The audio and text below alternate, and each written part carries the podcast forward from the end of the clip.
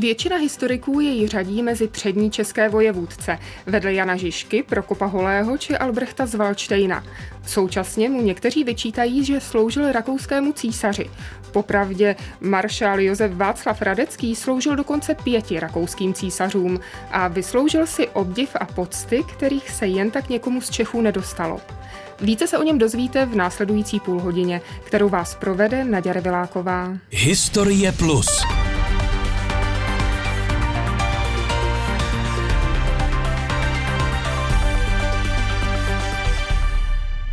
Co vlastně běžný člověk ví o maršálu Radeckém?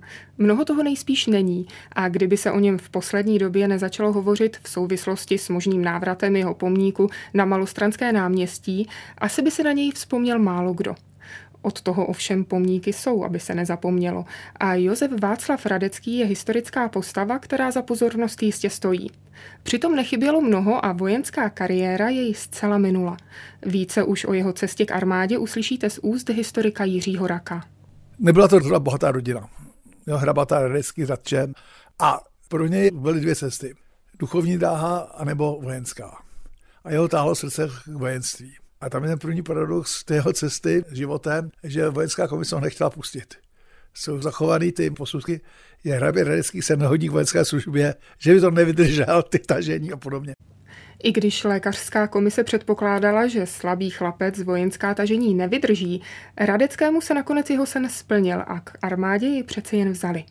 Co víc, na rozdíl od předpovědi lékařů v ní působil plných 72 let. A to úspěšně. Dokonce tak úspěšně, že údajně za svou dlouhou vojenskou kariéru žádnou bitvu neprohrál.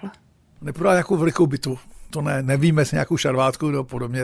Ale prostě velkou bitvu rozhodně ne. A měl tak obrovské štěstí, nebo to byla opravdu ta jeho genialita, že dokázal každou tu bitvu promyslet štěstí, a vést? Štěstí tam muselo být, několikrát po něm zastřeli koně, takže nutný štěstí bylo a samozřejmě ten talent vojenský. A ten zřejmě prokazoval už jako ten mladý důstojník, že tu situaci na bojišti dovedl odhadnout a tu jednotku vyvedl úspěšně z té srážky. Jaké byly ty úplně nejslavnější momenty radeckého vojenské kariéry? No ta nejslavnější je asi napoleonské války. V závěru napoleonských válek byl ve štábu maršala Schwarzenberka a jako šéf štábu vypracoval plán bitvy u Lipska. To znamená porážka Napoleona. A to bych řekl, že je ta jeho velká hvězdná hodina. Prostě porazit Napoleona nebyla maličkost. A on to ukázal. Radecký jako přemožitel Napoleona. S takovým titulem by už mohl jít na odpočinek a do smrti si užívat nehynoucí slávy. Jenže to rozhodně ve svých 47 letech v plánu neměl. Nezahálel ani v dobách míru a své vojáky nepřestával cvičit. V roce 1836 mu už bylo 70 a stal se velitelem armády v severní Itálii, tedy v oblasti Lombardsko-Benátského království, které po napoleonských válkách a z rozhodnutí Vídeňského kongresu připadlo pod Habsburskou monarchii. Tehdy byl také povýšen na polního maršála. Tam už se počítalo, že to je konec kariéry vojenský. Byl hluboký mír, neválčilo se, tak dobře, on tam bude dožívat ty vysoké hodnosti. Nicméně, že ta hvězdná hodina přišla a on si to uvědomoval. Protože on nestratil kontakt s vývojem a tu armádu cvičil. Takže vlastně, když vypukla revoluce 1848, tak on tu armádu měl připravenou. Přes 80 let mu bylo už. Což byl tedy v té době věk už skutečně metuzalemský. On osvědčil prostě ten obrovský talent tam ještě. A tam šlo tedy o potlačení italského národnostního hnutí a snahy o sjednocení Itálie. Přesně tak. Že Itálie byla že rozdělená a byla ta snaha to sjednotit. No a tím se prostě dostali do konfliktu s Rakouskou říší. Takže on vlastně tam nebyl jenom proti revoluci. To je další věc, že on vlastně hájil integritu mocnářství. Co bylo jeho povoláním? On nelze ho vidět jenom jako revolučního, který potlačuje jak hnutí za svobodu. Tuhle to pověst získal nakonec. Oni ho vlastně respektovali i ti Italové. Ano, ano, protože jednak budil úctu tím stářím, jo. Jednak už se z života stával legendou. Jsou články o jeho životě jako velitele italské armády, ve smyslu dislokovaný v Itálii, tak eh, ty toho měl rádi. On chodil po Miláně normálně bez doprovodu. V podobném duchu hovoří i některé dochované vzpomínky pamětníků. Například vojenské listy otiskly jednu takovou v roce 1886, téměř 30 let po radeckého smrti. Bylo to roku 1856. V posádkové kavárně na Place de la Val ve Veroně bylo živo. Důstojníci všech zbraní hemžili se zde a bavili všemi jazyky vlasti své. Náhle zazněl hlas. Radecký přichází. Všechno se vyřítilo z místnosti, každý hnal se tak, jak byl, stágem v ruce, bez šavle i čepice, ven na ulici, aby nepropásl stařičkého maršála, jenž teprve nedávno se zotavil po těžké nemoci. Sláva otci Radeckému volalo na tisíc hrdel prostých vojáků i důstojníků, když blížil se starý pán přívětivě pozdravuje.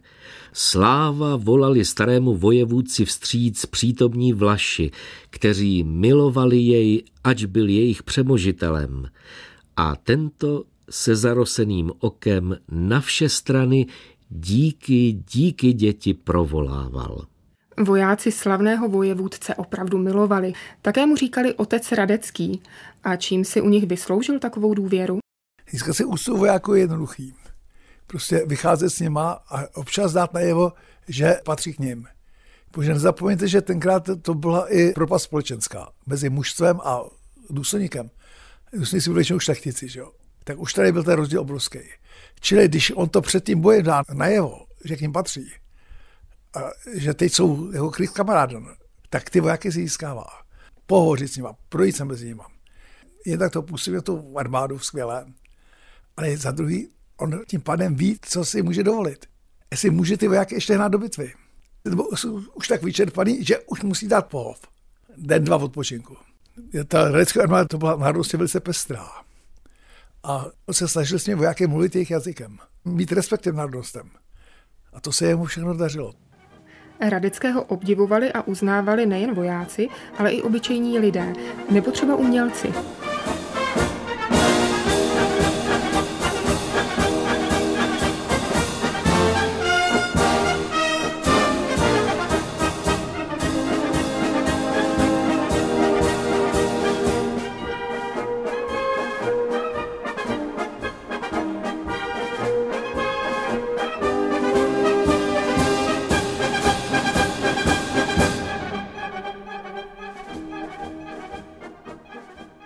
Asi nejlépe to vyjadřují umělecká díla.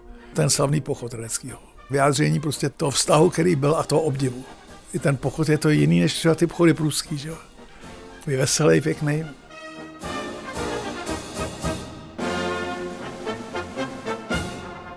Nemusíme ani připomínat, že skladba Johana Strause staršího je dodnes oblíbenou součástí koncertů. Doplňme však, že vznikla v roce 1848 na památku vítězství v bitvě u Kustózy v Itálii. Maršál ovšem budil úctu i v kruzích nejvyšších. Mnoho evropských monarchů jej už od jeho vítězství nad Napoleonem zahrnovalo přízní a nesčetnými vyznamenáními. O rakouských císařích ani nemluvě. Jak už bylo řečeno, zažili jich celkem pět a mezi tím posledním, Františkem Josefem I. a věrným vojevůdcem, byl věkový rozdíl 63 let. Přesto, nebo možná právě proto, si ho František Josef cenil natolik, že když hrozil v roce 1850 válečný konflikt s Pruskem, povolal císař téměř 84-letého Radeckého do velení své armády. A hlavní sadne v Olmůci a dokázal shromadit takovou sílu vojska, že prušáci couvli. Prostě to soudí, to nemá cenu, jo? že ta převaha je taková, že by to nešlo. 1866 opak už to Rakousko prohrálo. Ale to už bylo bez Radeckého. Ano, to už bylo bez Radeckého, bohužel. Bez Radeckého tak Rakousko prohrálo nejen s Pruskem, ale přišlo také o svá italská území. Po několika válkách za nezávislost vzniklo v roce 1861 sjednocené italské království, ke kterému se o pět let později připojilo Benátsko. Maršal Radecký zemřel 5. ledna 1858. Jeho tělo uložili v památníku rakouské armády na vrchu Heldenberg, nedaleko Vídně, kde odpočívá dodnes.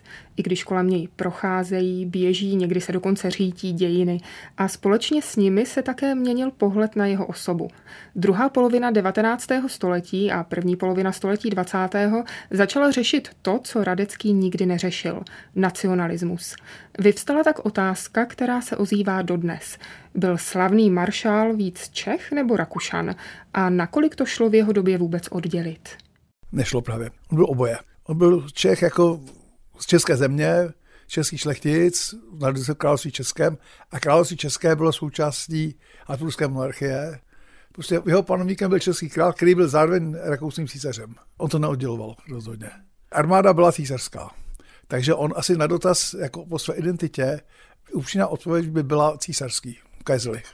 A jak ho vnímal tehdy národ český? Vnímal ho jako Čecha nebo přisluhovače rakouského režimu? Bralo se to vůbec v první polovině 19. století takto? V první polovině ne. A v té druhé polovině tam dochází k tomu, že ten národ se začíná identifikovat jako s jazykem.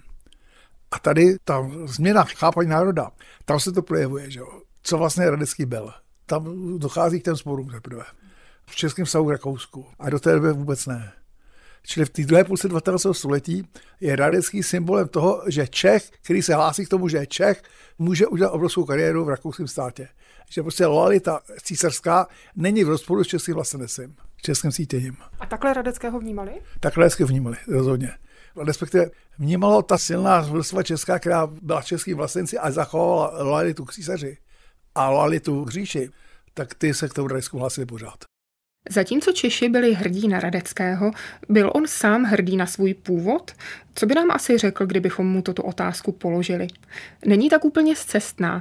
Existuje totiž dokument, ve kterém se on sám v tomto smyslu vyjádřil. Poslechněte si úryvek z dopisu, který poslal obyvatelům Berouna v roce 1849, poté, co mu udělili čestné občanství města. Psal samozřejmě česky.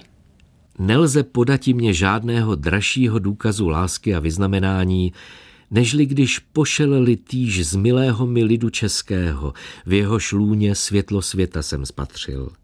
Památka z dědinek milých z krásné vlasti české, z dědinek v nich jsem útlé mládí své strávil, z míst, kde i kosti mých drahých rodičů práchniví. Ku kostem po otcích svých složil bych rád i své, po těch nesnázích strastiplného živobytí, v lůno milené vlasti české. Přijmětež všickni, vysocí i nižší, mladí i staří, nejvroucnější díky svého spoluobčana, jemuž jest chloubou, že pochází ze středu i národa vašeho. Jak už víme, kosti maršála sice v jeho vlasti nespočinuly, hmatatelná památka na něj nám tu však zůstala. Monumentální pomník, který stával na pražském malostranském náměstí od roku 1858 do roku 1919. Více si o něm povíme už za malou chvíli. Pomník maršálu Radeckému a jeho vítězství v revoluční Itálii byl skutečně úctyhodný monument, který se tyčil na malostranském náměstí v místech, kudy dnes projíždí tramvaj. Autorem jeho konceptu, podle kterého skupina vojáků ve spodní části nad sebe vyzdvihovala na štítu svého velitele, byl Christian Ruben. Společně s třímetrovým podstavcem až po špici praporu, který maršál svíral v ruce, měřil 11 metrů. Dnes ho můžeme vidět v lapidáriu Národního muzea na Pražském výstavišti. Zatím jedná se o tom, že by se nejspíš v kopii na Malostranské náměstí mohl vrátit. Hlavním iniciátorem jeho návratu je spolek Radecký. Požádala jsem jeho předsedu, architekta Jana Bártu, aby mi o pomníku řekl více. Přijměte nyní pozvání do míst, kde bronzové sousoší odpočívá už déle, než stálo pod šírým nebem. Ten pomník je takhle, jak ho tady vidíme, zhruba 6,5 metru, ale to je jenom sousoší ve dvou řadách. Ve spodní řadě je 8 postav mírně nadživotní velikosti v různých uniformách tehdejší armády rakouské. Například my stojíme přímo před mužem, který má pravou nohu postavenou na dělové hlavni.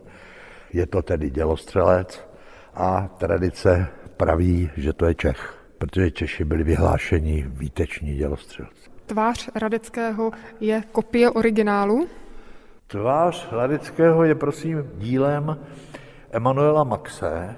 Autory jsou dva bratři, Emanuel a Josef Maxové. Ten Josef Maxák dělal ty spodní postavy, ale v průběhu té práce zemřel, takže postavy dodělával ten Emanuel. A Emanuel znal Radeckého osobně a dokonce ho předtím dvakrát portrétoval v Itálii. Tak eh, se dá věřit, že Radecký takhle opravdu vypadal. Co to kromě toho praporu ještě drží v té druhé ruce? To je nějaký dalekohled? Ne, Radecký drží v levé ruce vojenský prapor a v pravé ruce drží maršálskou hůl. Šavly má u boku. Víte, kolik měl Radecký dohromady vyznamenání? Tak to teda opravdu z hlavy nevím.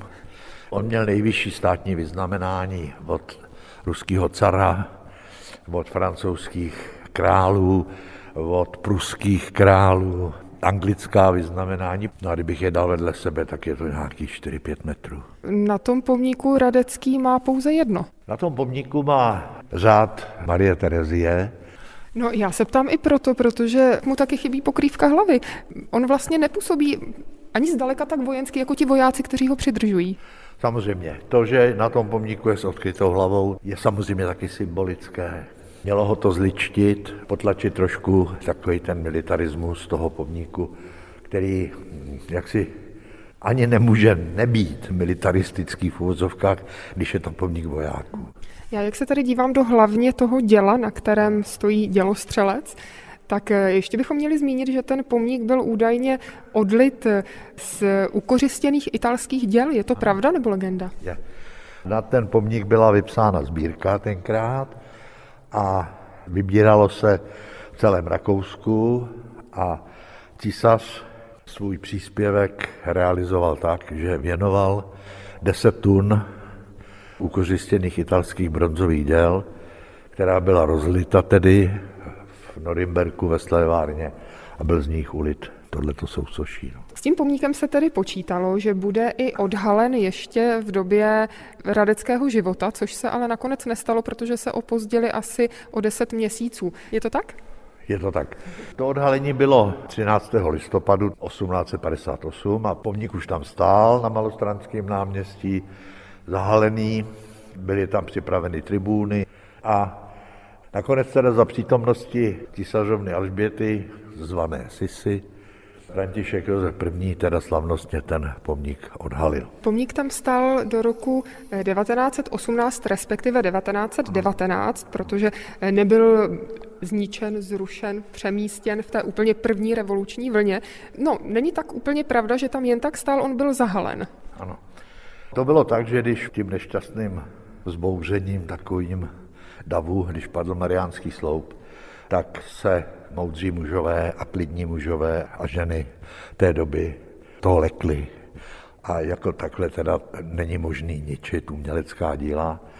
A v tom 19. roce nakonec byl pomník rozebrán, přestěhován do lapidária, do zprávy Národního muzea. Sousoší zmizelo z Malostranského náměstí v polovině května roku 1919. Národní listy to tehdy komentovaly následovně. Došlo konečně i na Radeckého. Postaveno velké lešení, navázány provazy, řetězy a kladky a starý Radecký po dlouhých letech se zase jednou pohnul. Odstraňování sochy sledováno je obecenstvem s velkým zájmem, že neschází vtipů dobrých i méně dobrých je samozřejmo. Radecký, typická figura starého Rakouska, tedy jde. Kéž by tak snadno mohla také jít všechna rakouská byrokracie a staromilství, jež jsme podědili, a jehož se asi tak hned nezbavíme. Jak vidno, maršál Radecký jako symbol starého Rakouska ležel za první republiky Leckomu v žaludku a není se co divit, že jeho pomník nechtěli mít její občané na očích. Uzrála dnes doba k tomu, aby se zase na své původní místo vrátil?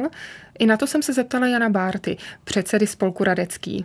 Současná historiografie se začíná dívat na naši minulost ne tak černobíle. My na jedné straně, na druhé straně nenávidění Habsburkové, my na jedné straně a na druhé straně Němci prostě pohledem dali Milovy kroniky. Zrovna v té radeckého době docházelo tady u nás k největšímu rozvoji techniky, školství, kultury, umění. Začal vznikat skutečně prostor pro český národ, který se v té době probouzel opravdu a uvědomoval si sám sebe a věděl, že nechce být řízen nebo veden nebo dokonce zlikvidován. Takže eh, ta doba byla složitější, než jako zjednodušeně někdy slýcháme a my to chceme připomenout. A ten Radecký, protože to byl Čech, český šlechtic, tak v podstatě je jakýmsi typem Čecha v tehdejším Rakousku. Úspěšného Čecha. Tak jako byl potom Škoda se svými továrnami, nebo Křižík se svými vynálezy, nebo Hlávka se svými stavbami, tak to všechno byli velmi úspěšní Češi. Takže těch aspektů toho, proč bychom rádi připomněli maršála Radeckého jako Čecha, zúčastněného toho rozvoje v polovině 19. století, myslím si, že to je ten hlavní důvod. Protože tady nemám ještě žádnou protistranu, tak do toho musím trošku vrtnout eh, já s dovolením. Myslíte si, že takovéto připomínání prostřednictvím pomníků, které byly stavěny kdysi, pak z nějakého důvodu zmizely, myslíte, že to má smysl i v dnešní digitální době, kdy třeba by víc informací o Radeckém přineslo, kdyby se o něm natočil film, ku příkladu? Nemělo by to větší smysl třeba i ty finance do toho investovat? No tak ten film nebude z bronzu, že jo? Dále to sousoší je v evropském rozměru. Špičkové socharské dílo, tak už jenom i to může být v muzeu dostupné, přístupné. Vidíte sama, ale ještě mu chybí ten 3-metrový podstavec a je to celý prostě z měřítka a bez toho okolí. No a dále bych řekl, že na veřejných prostranstvích tenkrát v té době, ale i dneska je zvykem stavět nějaké body, jaksi vertikály nebo jiné, které především výtvarným působením estetickým přitahují oči a jak si kultivují to prostředí, je ten prostor městský. Samozřejmě místo tohoto romantického sousoší by tam mohl být smotaný kus měděného plechu nebo jiné umění. Mohlo by být, ano. Ale já prostě cítím, že je prostě strašná škoda, že stojí v lapidáriu, kam přijde během roku takových 500 lidí, zatímco by mohl kultivovat prostředí toho malostranského náměstí. Tolik architekt Jan Bárta. Poslechněte si i další názory, například doktora Ondřeje Táborského, který je kurátorem sbírky oddělení novodobých českých dějin Národního muzea, zabývá se sociálními dějinami 19. a 20. století a materiální kulturou. Co ten si myslí o návratu radeckého pomníku? Já bych s ním úplně nesouhlasil, měl bych tomu několik důvodů. Asi takové jako tři hlavní jsou důvody prostorové, hodnotové a, a historické. U těch prostorových tam je důležitý, že veřejný prostor je prostor sdílený, je to místo, kde se setkávají lidé s různými názory a hodnotami a proto bychom měli pečlivě zvažovat, co do něj umístíme. Navíc veřejný prostor je uměle vytvářen a je tedy proměnlivý. To, že někde byla socha v minulosti, ještě neznamená, že to musí být znovu. Když bych se na to podíval z nějakého historického hlediska, je velmi ošmetné dávat do veřejného prostoru pomníky historických postav, neboť dějné interpretace jsou neukončené, takže je tedy reálně možné, že se časem změní pohled na tu či onou postavu. Navíc není úplně, myslím si, jako z pohledu 20. století smysluplné dávat do veřejného prostoru suchy panovníků, politiků nebo vévůdců, protože tím paradoxně stavíme na pědestal až moc mocenský aspekt dějin, zatímco bychom tam mohli dát třeba ten mezilidský. Pak je zde ještě hledisko hodnotové. Stavit pomníky znamená nejen vytvářet nějaký středobod veřejného prostoru, ale také často zvýznamňovat vybrané části historie nebo akcentovat určité hodnoty. A tady mi připadne trošku zvláštní v době míru stavět sochy vojevůdcům, či vlastně zaplňovat prostor archaickými symboly. Místo toho bychom tam mohli dát něco současného. A v západní Evropě se v současnosti od figurálních a individualizovaných pomníků přichází směrem k abstraktním, interaktivním a spíše na sdílené hodnoty zaměřeným dílům. Jsou zpravidla nějakým způsobem včleněny do urbanistických a ekologických plánů daného místa, tak aby si na ně obyvatele zvykli a přijali je za své. Nejsem si úplně jistý, jestli právě dávat do nějakého, řekněme, centrálního bodu malé strany pomníku evoluce z 19. století toto naplňuje, jestli bychom tam nemohli dát něco, co by nějakým způsobem vyjadřovalo naši současnou společnost a naše současné vnímání Prahy. Uzavírá Ondřej Táborský. A jak vidí možný návrat pomníku historik Jiří Rak? Rozhodně by se měl vrátit. Mně se strašivě nelíbí a přijám je velice nespravedlivý, to, když je to Rakousko zařazeno na úroveň protektorátu. Prostě, že to se dá srovnat přeci, jo. Když někdo slouží rakouské armádě, tak to není na úroveň, jako když někdo za protektorátu by vstoupil k Němcům do německé armády. To rozhodně ne, že jo. To byla prostě posletí armáda naše.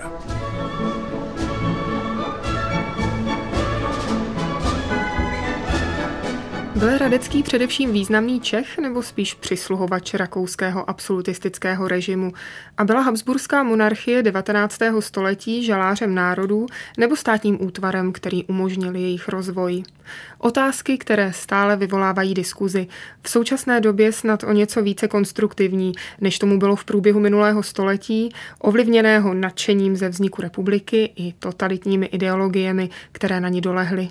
Otázky, které jistě mají v naší historiografii své místo.